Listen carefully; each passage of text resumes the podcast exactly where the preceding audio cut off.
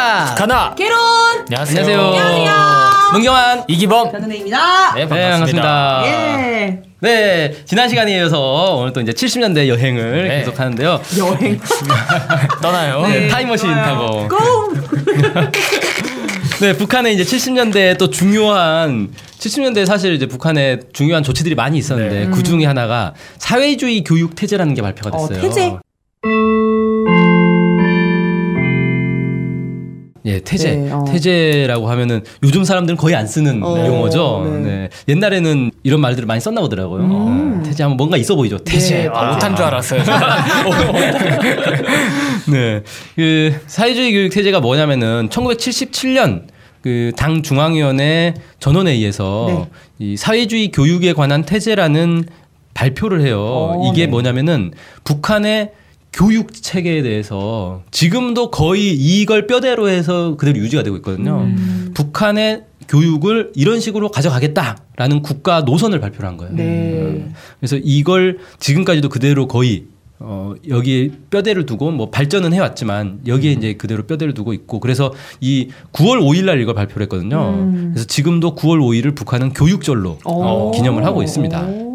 그리고 이 교육, 이걸 이제 줄여서 그냥 폰이 교육태제, 교육태제 그러는데 이 교육태제의 핵심은 뭐냐면은 사회주의 교육을 하는데 이 사회주의 교육을 주체사상에 기반해서 주체사상 기반해서 새로운 교육 이론을 만든 거예요. 그래서 일반적인 교육 이론과는 좀 다른 북한만의 교육 이론을 만들었다. 네. 이런 이제 의미가 있겠죠. 네. 네, 이게 이제 1977년에 나온 건데 자, 이제 문제 들어갑니다. 네. 첫 번째 문제. 1977년 당시에 북한은 의무교육이 몇 년제였을까? 몇 년제 의무교육을 했을까? 잠깐 깨야 할 지식자랑 우리나라는 9년입니다. 네. 네. 오, 둘이 저는 뭐야? 생각 굳이 이번 근거가 없어요. 제가 잘 모르겠어서 네, 그냥 왠지 이 정도 해야지 않을까. 전 북이 지금 12년으로 알고 있어서 이때도 12년이 아니었을까. 아, 77년부터 이미 12년이었을까. 네네. 근데 그 옆에 4월 4시 10분 이건 뭐예요? 낙서입니다. 아, 낙서. 아, 뭔가 의미가 있는 줄 알았어요. 아니에요? 네, 둘 다 틀렸습니다. 야, 뭐예요? 왜 시끄러워요? 하긴 새삼스럽게. 맨날 틀리면서. 네. 이때 당시에는 11년이었다 그래요. 아, 아깝다. 왜 11년이죠? 왜 11년이냐면 그냥 원래 11년이었고 네네. 11년 하다가 이게 그러니까 1972년에 11년제가 됐어요. 지금은 몇 년제예요? 지금은 12년제죠. 아, 맞죠. 네. 그래서 이게 몇 년 전에 이제 12년제로 1년이 더 늘어난 거죠. 그래서 이때까지만 해도 이제 11년제였는데 70년대에 11년제 의무 교육을 하는 나라가 사실 많지 않았어요. 거의 아주 희귀한 거였는데 그만큼 북한이 이제 교육에 상당한 투자를 하고 있었다. 뭐 이런 걸 알 수가 있죠. 그래서 오늘은 이 사회주의 교육 태제에 대해서 문구를 하나하나 뜯어보는 그런 시간을 가지려고 했는데 이게 양이 어마어마하게 그 글을 보시면 거의 책 한 권 수준이거든요. 그래서 이걸 문구를 하나하나 뜯어보면은 아마 이 팝북한께로 한 3년 정도는 할 수 있어요. 일자리 보장. 네. 좋네요. 네. 그래서 그냥 아주 간략하게 네. 훑어보는 걸로 감사합니다. 그렇게 하겠습니다. 네. 자, 일단 이게 이제 크게 한 6가지 단원으로 이렇게 좀 나눠져 있고 네. 그 앞에 이제 전문이 있는데 전문을 보면은 왜 교육에 대한 논문을 쓰게 됐는가, 그 정책을 수립하게 됐는가가 나옵니다. 이게 매우 중요하다. 왜냐하면 공산주의를 건설하는 게 북한의 이제 국가 목표잖아요. 네. 네. 이 공산주의 건설에는 사상적 요새와 물질적 요새 이 두 가지 요새를 점령을 해야 된다. 이렇게 돼 있는데 물질적 요새는 말 그대로 열심히 생산하면 된단 말이에요. 네.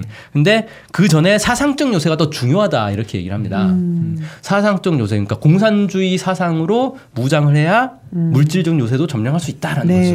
그래서 사상적 요새가 중요한데 사상적 요새를 점령하는 데서 가장 중요한 게 바로 교육이다. 그래서 이 교육 사업이 매우 중요하고 그래서 이제 70년대 이때가 이제 77년인데 네. 이때 이미 북한에서는 100만 인텔리 대군을 만들었다 이렇게 이제 얘기를 합니다. 그러니까 100만 명이나 되는 인텔리 이때 인텔리면 이제 뭐 대학생까지 이제 포함을 하는 것 같긴 한데 100만 명이면 어마어마한 숫자죠. 네. 자. 그 다음에 이제 본문으로 이제 들어가서 첫 번째 단원이 이 사회주의 교육학의 기본 원리에 대해서 이제 얘기를 하고 있어요. 네. 자, 사회주의 교육의 목적이 뭐냐. 그러니까 북한에서 교육의 목적을 뭐라고 지정했냐면 사람들을 자주성과 창조성을 가진 공산주의적 혁명 인재로 키우는 것이다. 이렇게 딱 정의를 합니다. 네. 그래서 이 기본 원리, 사회주의 교육의 기본 원리는 사람들을 혁명화, 노동계급화, 공산주의화하는 거다. 그래서 사람들을 모두 혁명가로 키우는 거예요. 와, 교육이. 그러니까 우리로서는 사실 상상을 할 수 없는 네. 내용인 거죠. 레모꾼 만드는 거잖아. 아, 그런 이제 겁니다. 그래서 이걸 위해서 이제 원칙이 몇 가지가 나오는데 크게 네 가지 원칙이 나옵니다. 네. 첫 번째 원칙이 교육에서 당성, 노동계급성을 구현해야 한다. 네. 이게 사실 우리는 있을 수가 없는 게 학교 교육에서 당성이라는 건 특정 정당을 지지하게 만들라는 거예요. 네. 네. 쉽게 말해서. 네. 그러니까 북한에서는 노동당이잖아요. 네. 그러니까 당성이라는 건 모든 이 학생들이 노동당을 지지하게 만들라는 거예요. 그래서 노동당의 이제 당원이 될 수 있는 그런 사람들로 키우자라는 건데, 우리로서는 정치적 중립을 지켜야 돼. 그래서 이게 뭐 하는 거지? 이렇게 생각할 수 있는데, 사회주의 국가에서는 그 이제 프롤레타리아 독재라고 해서 노동당만이 이렇게 집권할 수 있는 전 사회를 영도한 당이다 이렇게 규정이 되어 있기 때문에 어찌 보면 아주 당연한 네. 내용이 되는 거죠. 그래서 이걸 이제 첫 번째 원칙으로 이제 좀 제시를 했고, 그 다음에 이제, 그러니까 당성뿐만 아니라 노동계급성. 모든 학생들을 노동계급에, 그러니까 노동자 계급으로 키워야 된다. 이런 거죠. 그러니까 꼭 노동자가 되지 않더라도 노동계급의 어떤 정신을 갖는 사람으로 이렇게 만들어야 된다. 라는 겁니다. 자, 두 번째는 교육에서 주체를 세워야 된다. 라는 거예요. 주체를 세운다는 건 뭐냐면은 우리식 교육을 해야 된다는 거예요. 네. 그러니까 북한식 교육을 해야 한다. 남의 나라 그 교과서, 남의 나라 교육 방식 이런 걸 따는 게 아니라 우리 현실 조건에 맞게 우리에게 필요한 교육을 우리 방법으로 해야 된다. 네. 이런 겁니다. 그다음에 세 번째는 교육과 혁명 실천을 결합해야 된다라는 겁니다. 그래서 교육을 그냥 학교에서 학교 그 교과서로 공부만 하는 게 아니라 네. 예를 들어서 뭐 기술을 배웠어요. 네. 그러면 현장에 가가지고 그 기술을 직접 써먹어보고 뭐 이렇게 해보라는 거예요. 네. 그래서 실천과 결합을 해야 된다라는 거고, 네 번째는 국가가 교육 사업을 책임지고 조직 진행해야 한다. 뭐 이렇게 돼 있습니다. 네. 그래서 이 부분은 사실 아니 그럼 국가가 교육을 어느 나라나 다 책임지지. 네. 우리나라도 국가가 책임지는 거잖아요. 네. 근데 사실 뜯어놓고 보면 좀 달라요. 예를 이제 대표적인 게 이런 거예요. 국정교과서 문제 있잖아요. 네. 우리는 국정교과서를 이제 진보적인 사람들이 반대를 하잖아요. 네. 왜 국가가 단일한 역사관을 학생들한테 주입하느냐. 특히 이제 박근혜 때 그 역사교과서 문제. 네. 그것 때문에 이제 막 논란이 많았는데, 북한은 교과서는 무조건 국정교과서인 거예요. 나라에서 네. 바로. 그러니까 우리처럼 무슨 출판사 무슨 출판사에서 막 교과서 가지고 경쟁하고 그러잖아요. 그런 게 없어요. 단일한 교과서를 쓰는 거예요. 우리도 옛날에는 그랬거든요. 그냥 교육부에서 맞아요. 나온 교과서만 맞아요. 쓰다가 그게 이제 교과서도 이렇게 자율화가 되면서 교육부에서는 그 지침, 뭘 가르쳐야 된다는 것만 있고 그걸 실제 교과서 만드는 건 출판사마다 알아서 해서 이렇게 막 학교에서 이제 어느 출판사 교과서 쓸지 골라서 그냥 하는 거잖아요. 심지어는 이제 미국이나 이런 이제 유럽 나라들은 선생님이 그걸 그냥 골라서 쓰는 거예요. 학교에서 보는 게 아니라 선생님이 자기가 마음에 드는 교과서 골라가지고 그냥 학생들 가르치고 이러거든요. 네.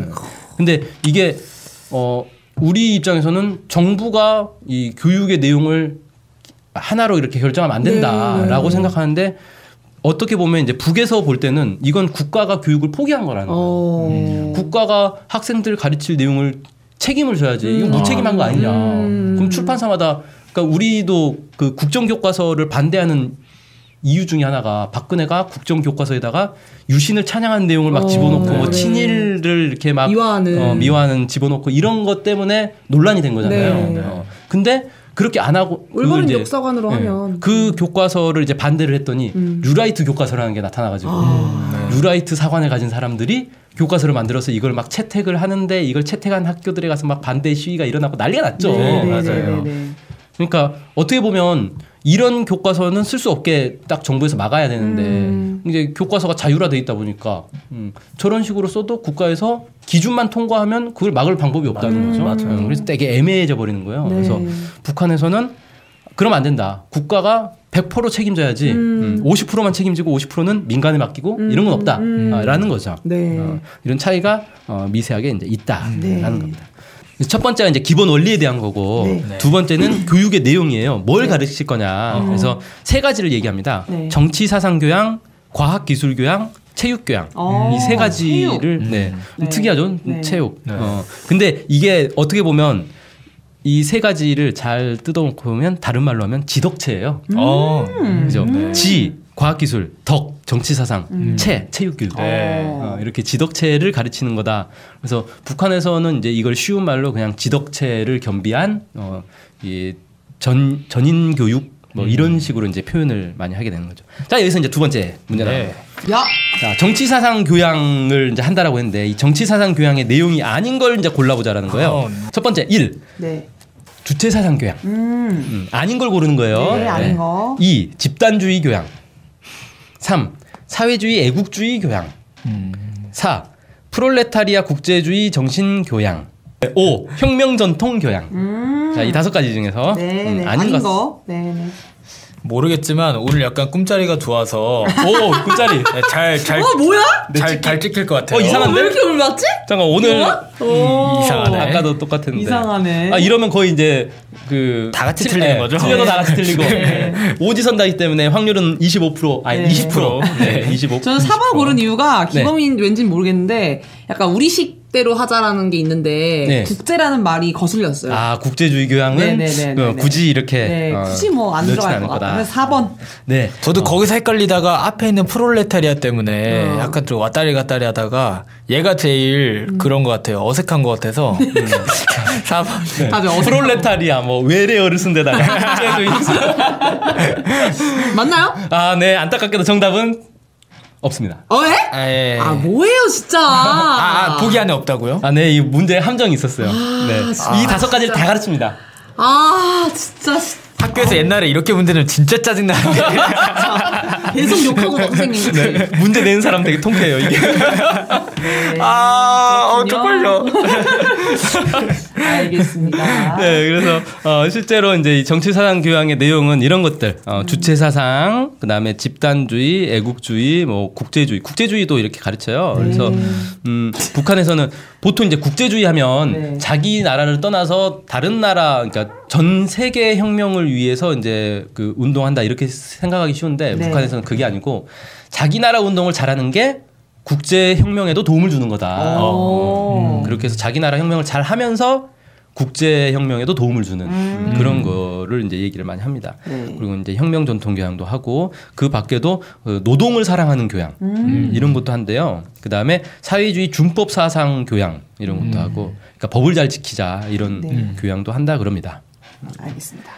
네, 그 다음에 이제 두 번째로 과학기술 교육을 이제 하는데 과학기술 교육은 북한에서는 이제 특이하게 과학기술을 되게 이제 중요시하고 최근에는 더 중요하게 얘기를 하고 있죠. 그래서 북한에서는 뭐 이과 문과를 가리지 않고 다, 모든 학생들에게 다 수학, 물리학, 화학, 생물학 이런 이제 기초과학은 당연히 가르치는 거고, 그 다음에 뭐 생산기술의 기초 원리, 전기, 기계에 대한 지식 뭐 이런 것들 누구나 다 가르치게 하고, 그래서 현대 생산과 결부된 한 가지 이상의 기술을 반드시 가지도록 해야 한다. 와, 모든 분들이요? 모든 학생들이. 모든 학생들이, 그러니까 예를 들어서 나는 선반을 돌릴 줄 알아. 라든지 나는 뭐 드릴을 쓸 줄 알아. 뭐 이런 이제 기술. 나는 뭐 이제 세면질을 잘할 수 있어. 뭐 이런 것들을 한 가지 이상은 반드시 가져야 된다. 라는 거고요. 그다음에 과학 기술이라고 해서 무슨 과학 우리가 생각하는 과학만 하는 게 아니라 문학예술 교육이나 사회과학도 여기 다 포함이 돼요. 그래서 모든 학생들이 문학예술 작품을 감상하고 창작할 수 있도록 해야 한다. 그래서 한 가지 이상의 악기를 다룰 수 있어야 된다. 뭐 이런 것들도 이제 강조하고 있고요. 그 다음에 전문 지식 교육을 또 이제 강화하자. 이거는 대학 교육을 얘기하는 건데 이걸 통해서 온 사회의 인테리어를 실현하자 이렇게 이제 얘기를 하고 있어요. 그래서 이것도 사실 약간 특이한 건데 온 사회의 인테리어라는 구호가 이제 나오게 된 배경을 보면은 그 중국에서 문화혁명이라고 했었어요. 문화대혁명이라고 해가지고 그때 이제 중국은 뭐였냐면 노동자 농민이 이 혁명의 주인이고 인텔리는 동요계급이다라고 해서 인텔리를 배척하는 운동이다. 근데 이게 사실은 전 세계 사회주의 혁명에서 일반적으로 나타났던 부분이기도 해요. 인텔리에 대한 어떤 적개심 이런 게 되게 크죠. 왜냐하면은 그 이제 자본주의 사회 혹은 봉건 사회에서 지식인들이 사실 노동자 농민들 되게 이제 배척하고 그랬잖아요. 깔보고 그다음에 자기들이 되게 이제 호의호식하고 기득권 누리고 이러다 보니까 이런 이제 노동자 농민 입장에서는 지식인들은 적대계급인 거예요. 타도해야 될 대상. 그래서 이제 이게 제일 극심하게 나타났던 게 사실 문화대혁명보다 더 심한 게 거기 캄보디아. 아. 캄보디아의 그 폴 포트 아시죠? 네, 몰라요. 뭐예요? 크메르 루즈는 들어보셨나요? 네? 배 이름이에요? 크메르 루즈? 이런 충격. 알고 있었어? 저 가만히 있잖아요. 간이라도 가게. 이거 모르시는구나. 탐 크루즈 들어갔어요. 탐 크루즈. 모르니까 배우러 왔죠, 선생님. 그렇군요. 네.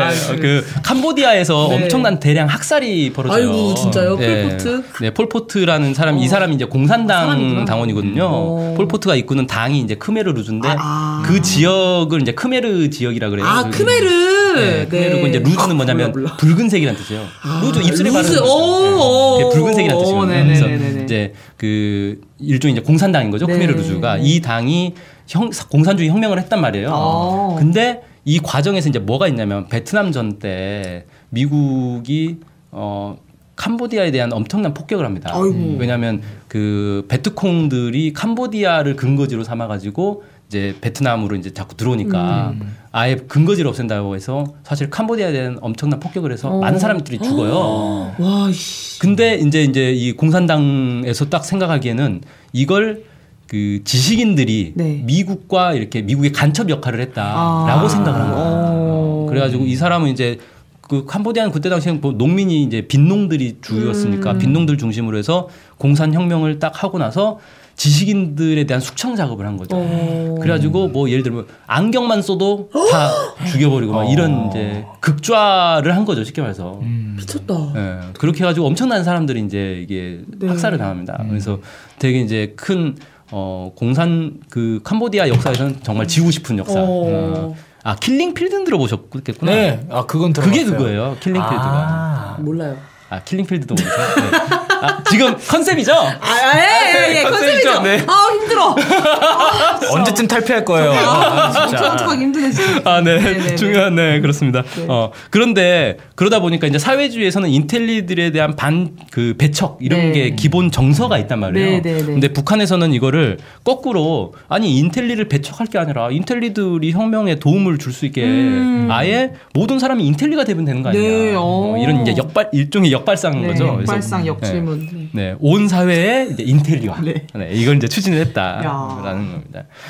그 다음에 이제 체육 교육을 잘하자. 이건 이제 그 학생들이 체력 튼튼히 하고 몸을 조화롭게 발달시켜서 이게 되게 좀 이제 특이한 게 북한이 이제 모든 걸 이제 목적의식적으로 한단 말이에요. 그러니까 체육도 목적의식이 있는 거예요.